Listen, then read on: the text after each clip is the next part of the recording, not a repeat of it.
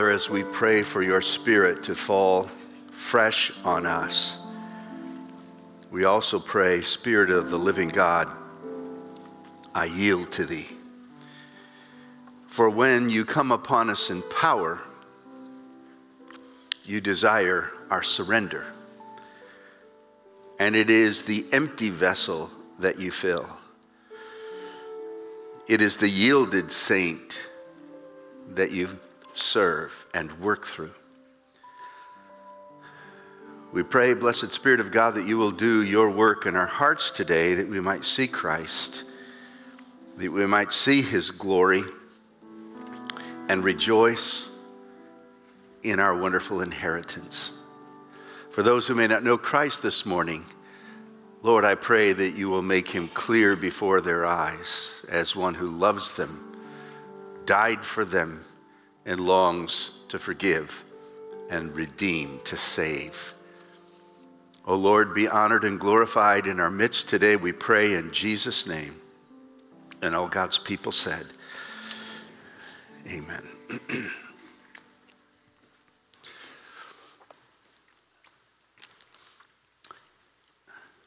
when the Hebrew people were trapped in Egypt, they were groaning. Groaning is the sighing of one who is confined or trapped in some undesirable situation. Groaning is that inarticulate expression of a heart filled with disappointment, maybe despair, and even pain. In Acts chapter 7, verse 34, the Lord says, I've seen the oppression of my people in Egypt. I have heard their groaning, and I've come down to deliver them. A sigh is somewhat lighter than a groan. A groan is heavier, a groan is deeper. A groan affects our spirit. Sometimes we wonder in the midst of our groaning, does anyone care? That famous hymn, Does Jesus Care When My Heart is Pained Too Deeply for Mirth and Song? When the burdens press and the cares distress, and the way grows weary and long. And the chorus answers with a great affirmative Oh, yes, he cares. I know he cares. His heart is touched with my grief. We live in an, a time in which groaning is dominant, it's inescapable. We're living in a world that does not work and is affected by the fall in so many ways. And as we see in the conflict in the Middle East, sometimes to its very worst degree. But there's a lot of groaning going on. And that seems to be the spirit of Romans chapter 8. The Apostle Paul acknowledges the groaning, but wants us to go beyond it and actually, by his grace, to see something that will be life transforming. Paul says, in other words, we are helped to bear our groaning when we embrace God's grace and we have an eye to our future glory. It's not that the groaning is removed, but moderated, for we know what is coming in the future. And that makes all the difference in the world. The Apostle Paul is good at drawing a portrait of believers as they really are. Sometimes when we go in to have our portrait taken, uh, we may say to the photographer, This is my bad side, and this is my good side. It's so sad for those of us who have two bad sides. You just say, Take it anyway.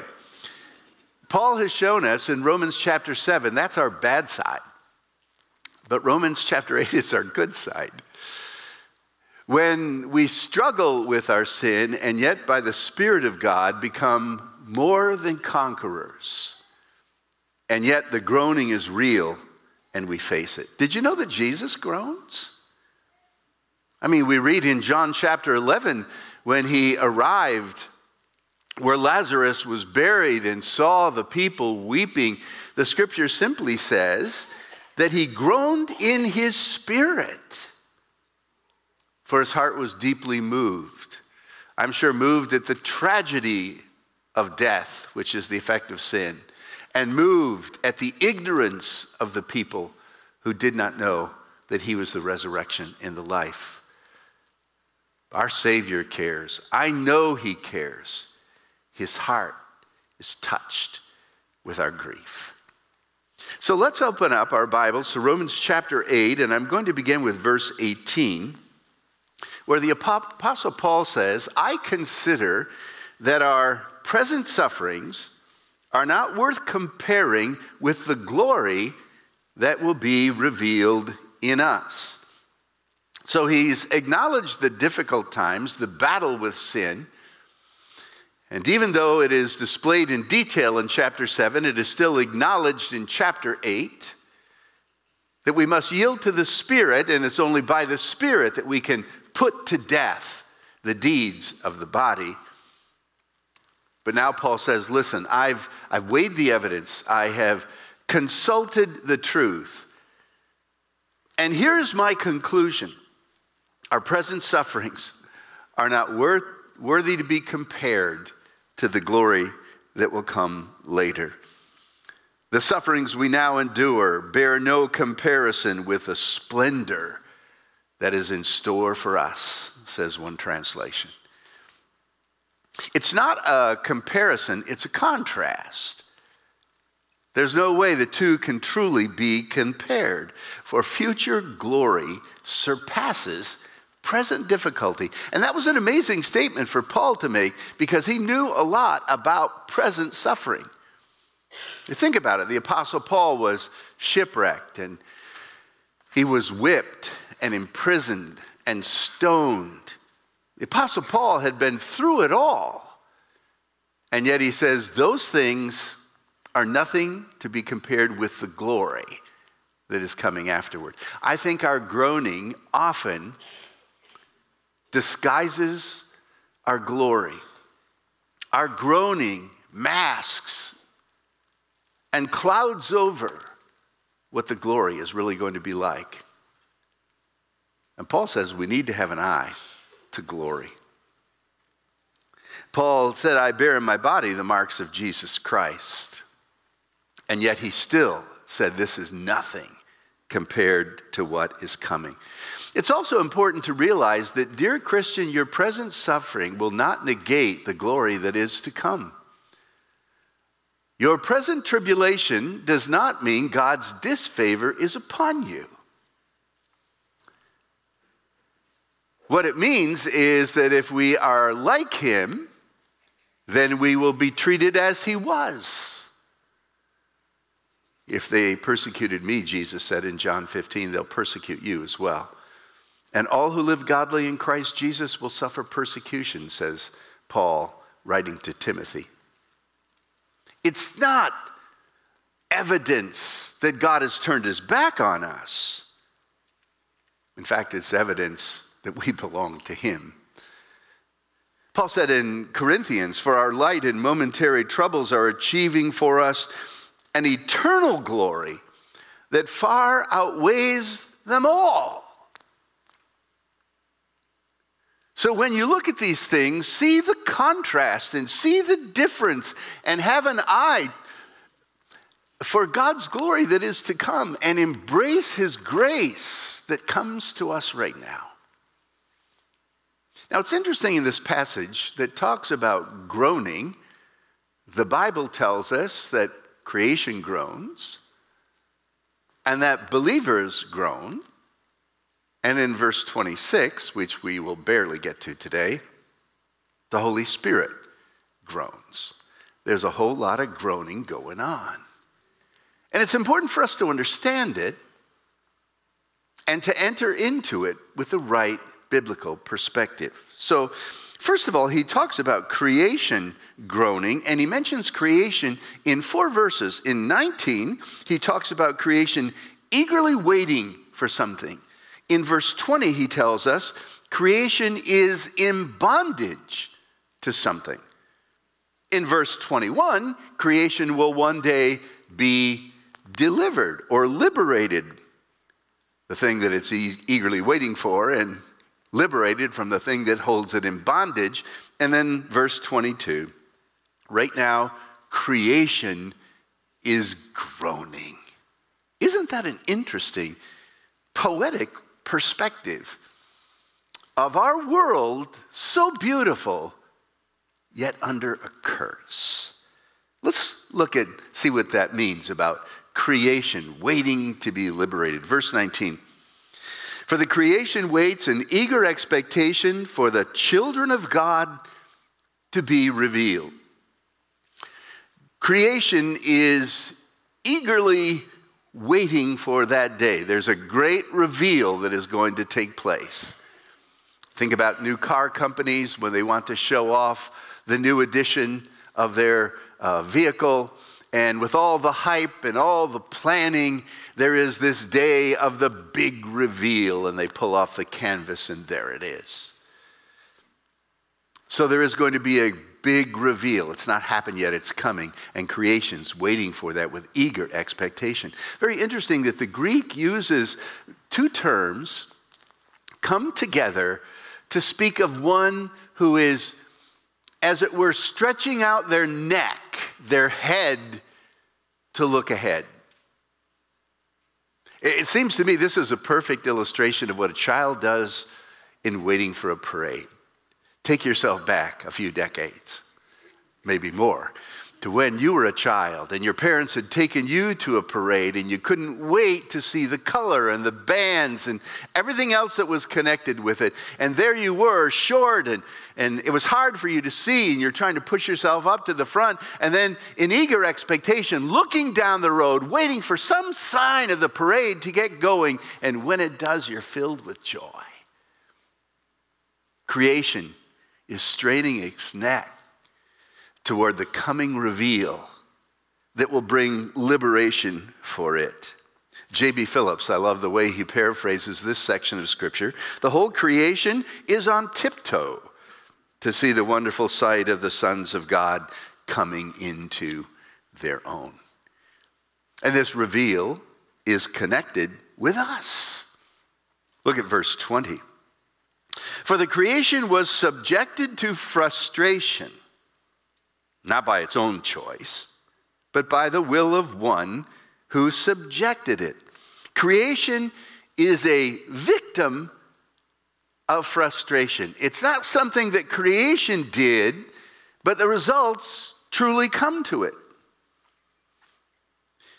And this is a reference to Genesis chapter 3 and the sin of man and the curse that came from it.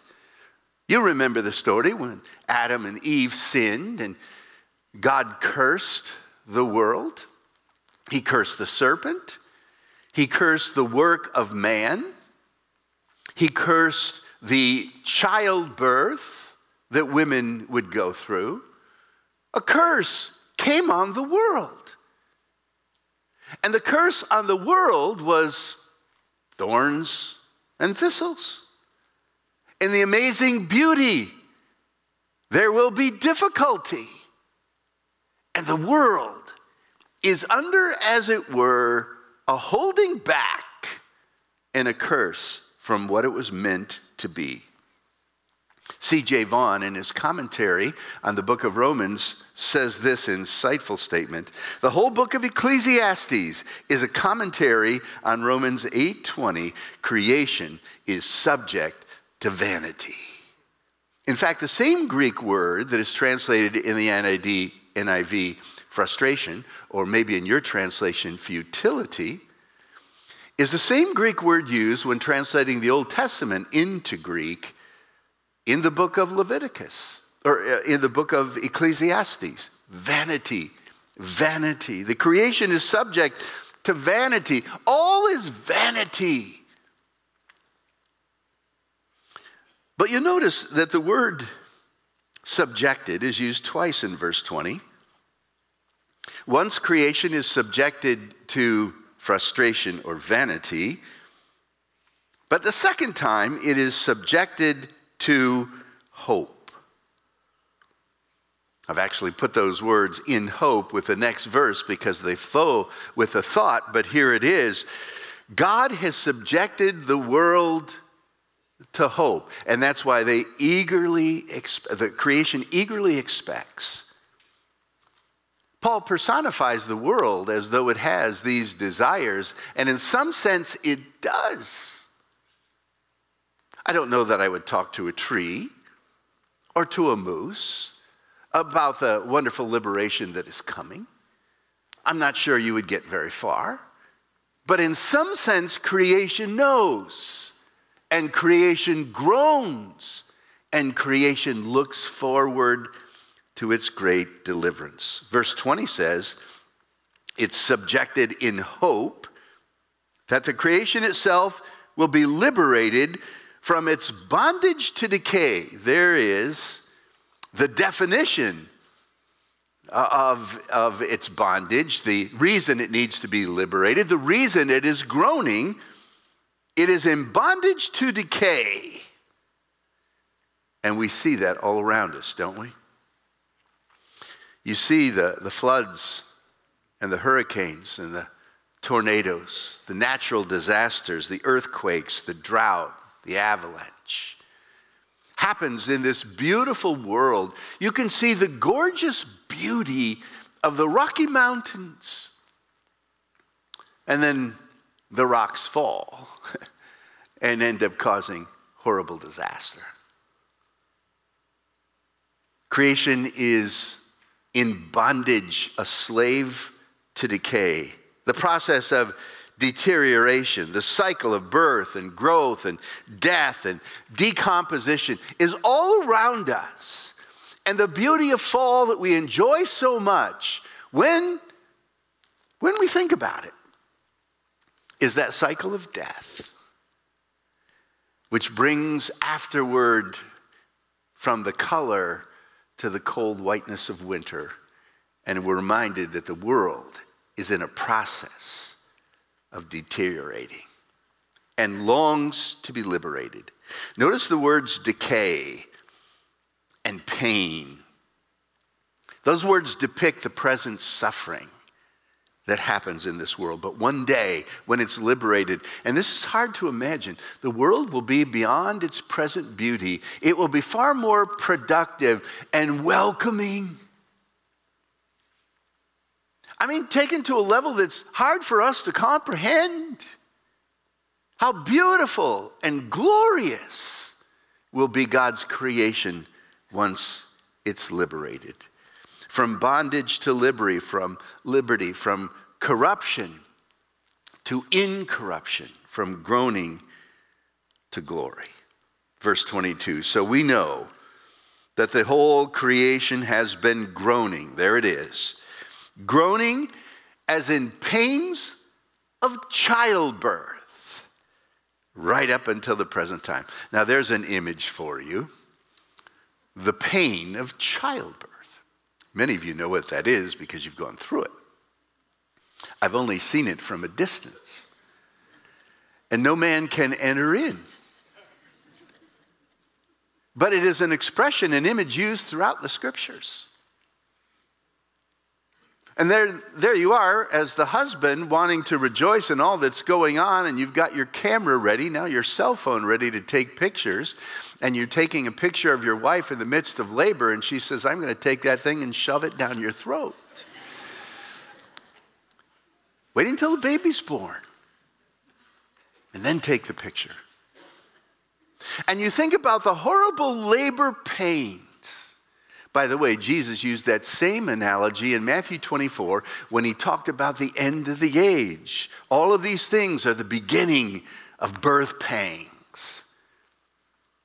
He acknowledged that creation is in labor and longing to be delivered. But the labor is not meaningless or without purpose because a new generation comes forth. And God has got it all planned. So you have the creation of God, which is groaning But get this you have the children of God who are also groaning. That's us. Verse 23. Not only is creation groaning, but we ourselves, who have the first fruit, first fruits of the Spirit, we groan inwardly as we wait for our adoption to sonship. That is the redemption of our bodies. What an amazing verse of Scripture.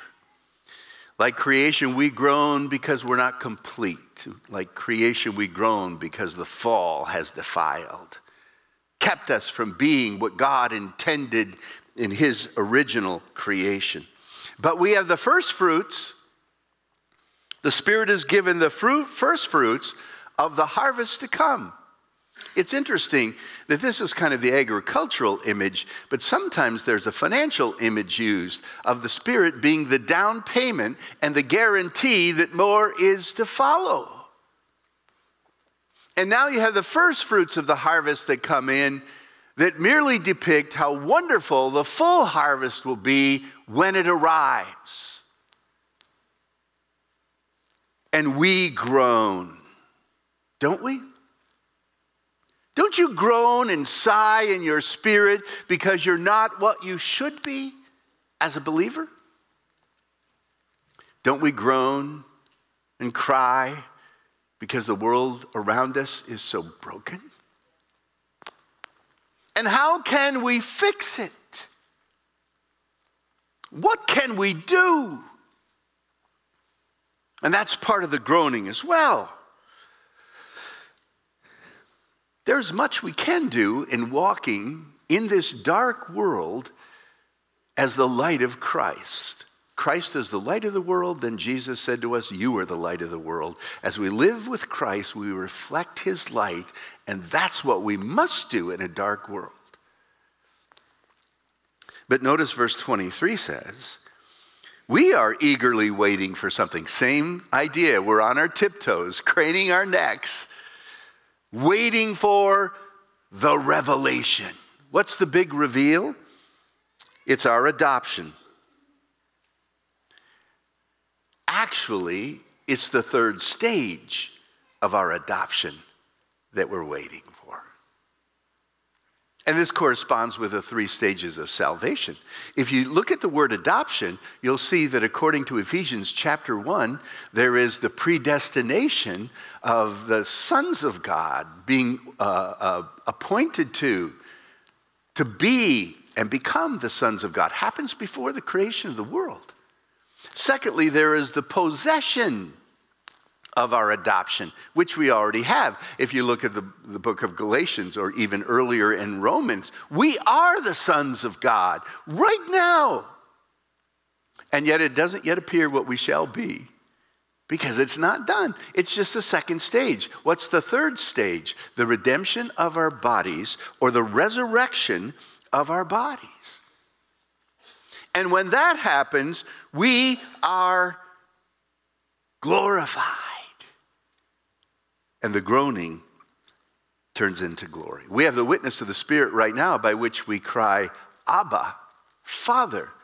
That's our possession. But we have the waiting for the glory. The more I read in the book of Psalms about how we are to wait on the Lord, and now I see reflected in the book of Romans, chapter 8, we are to be waiting for that day. I began to see how frustrating it is to try to live like Christ in a Christ like world. And it's tough to wait for anything. The older I get, the harder it is to wait. Although, when I reflect on my early life, I don't think I was very good at waiting for anything. But yet, in my believing life, I am to develop this idea of patience. And I need to rely on the Lord and His perfect timing. You know why we're groaning? You and I are half saved. Just like with adoption, chosen before the foundation of the world, present possession of salvation with the Holy Spirit, the first fruits, those are ours. And yet we're half saved. It's not complete. And no wonder we groan for full completion. Have you ever lived in a half built house? I mean, you're so eager to get in, you can't even wait for it to be finished. And yet, some things need to be finished, and you experience frustration because it's not done. Oh, I can't wait till the plumbers come. Oh, I can't wait till Jesus comes. And our salvation is wonderfully complete. We're not wholly saved. We're weak and fragile, subject to fatigue and sickness and pain. We have two problems. We're weak as human beings, and we have in us a sinful nature, and we groan because of both of them. Longing to be liberated. Paul said in 2 Corinthians chapter 5, For we know that if the earthly tent we live in is destroyed, we have a building from God, an eternal house in heaven, not built by human hands. Meanwhile, we groan, longing to be clothed instead with our heavenly home. For while we are in this tent, we groan and we're burdened because we do not wish to be unclothed, but to be clothed instead with our heavenly dwelling, so that what is mortal may be swallowed up by life. Now, the one who has fashioned us for this very purpose is God, who has given us the Spirit as a deposit, guaranteeing what is to come. We groan to become the sons of God. We are not yet conformed in body, we are not yet conformed in character to the Lord Jesus Christ, but we will be one day by grace. And that's where wonderful 1 John chapter 3 comes in. Behold, what manner the Father has bestowed upon us that we should be called the children of God, the sons of God. Terms are used interchangeably in Romans 8. And that is exactly what we are. The reason the world doesn't know us is because it didn't know Him. Dear friends, right now we are the children of God, and what we will be has not yet been made known. But we know when Christ appears, we will be like him, for we shall see him as he is. And that's what we're longing to see. By the way, this is all done in hope. Look at verse 24. For in this hope we were saved. It's the hope that God gave to creation when it was subject to death. And it's the hope that we've been given when we too had been cursed by sin. A day is coming in which we will see him and be like him, for we will see him as he is. The Holy Spirit gives us sonship. The Holy Spirit is a witness in our heart that we are the children of God. The Holy Spirit has given us the first fruits as a pledge for what is to come, that our bodies one day will be redeemed. Hope is invisible, the scriptures tell us. Verse 24. But hope that is seen is no hope at all. Who hopes for what they already have? Verse 25. But if we, if we hope for what we do not have, we wait patiently for it. Hope grows strong in the heart that believes God's word and embraces it by faith. And that will change your life. Now, I'll just mention in verse 26 that the Holy Spirit is also groaning. groaning when, when we're so weak we don't even know how to pray. Verse 26 says, The Spirit helps us and prays for us. That last phrase, with wordless groans.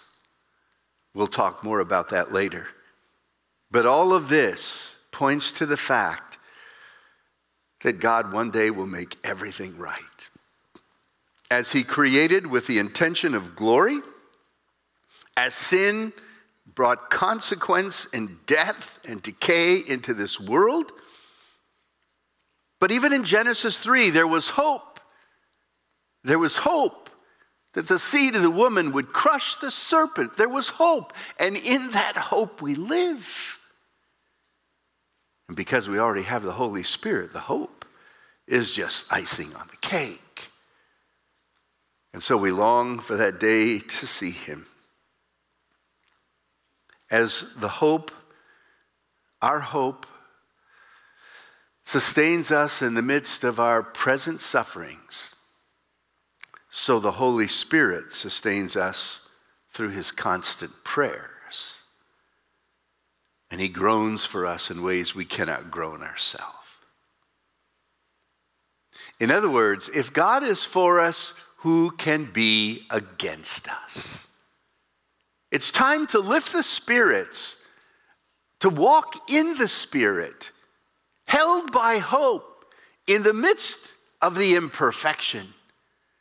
There is the already of our salvation and the not yet because it's not completed. Live like children of God and long for the time when Christ comes back and makes everything new.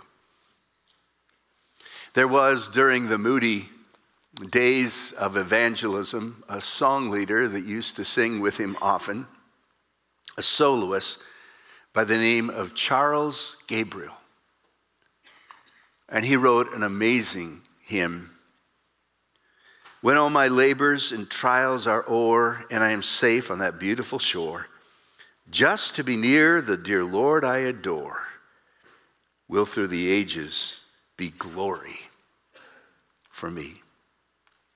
Our present suffering cannot be compared with the glory that is coming.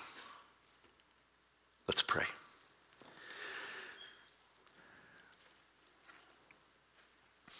When by the gift of his infinite grace I am accorded in heaven a place, just to be there and to look at his face will through the ages be glory for me. Do you know Christ? If you've never put your faith and trust in him, believe upon him today. Give your heart to him. He will give to you his spirit, changing you he will give you hope. He will give you purpose. And one day He will make you complete. For when we see Him, we will be like Him, for we will see Him as He is. In Jesus' name, amen.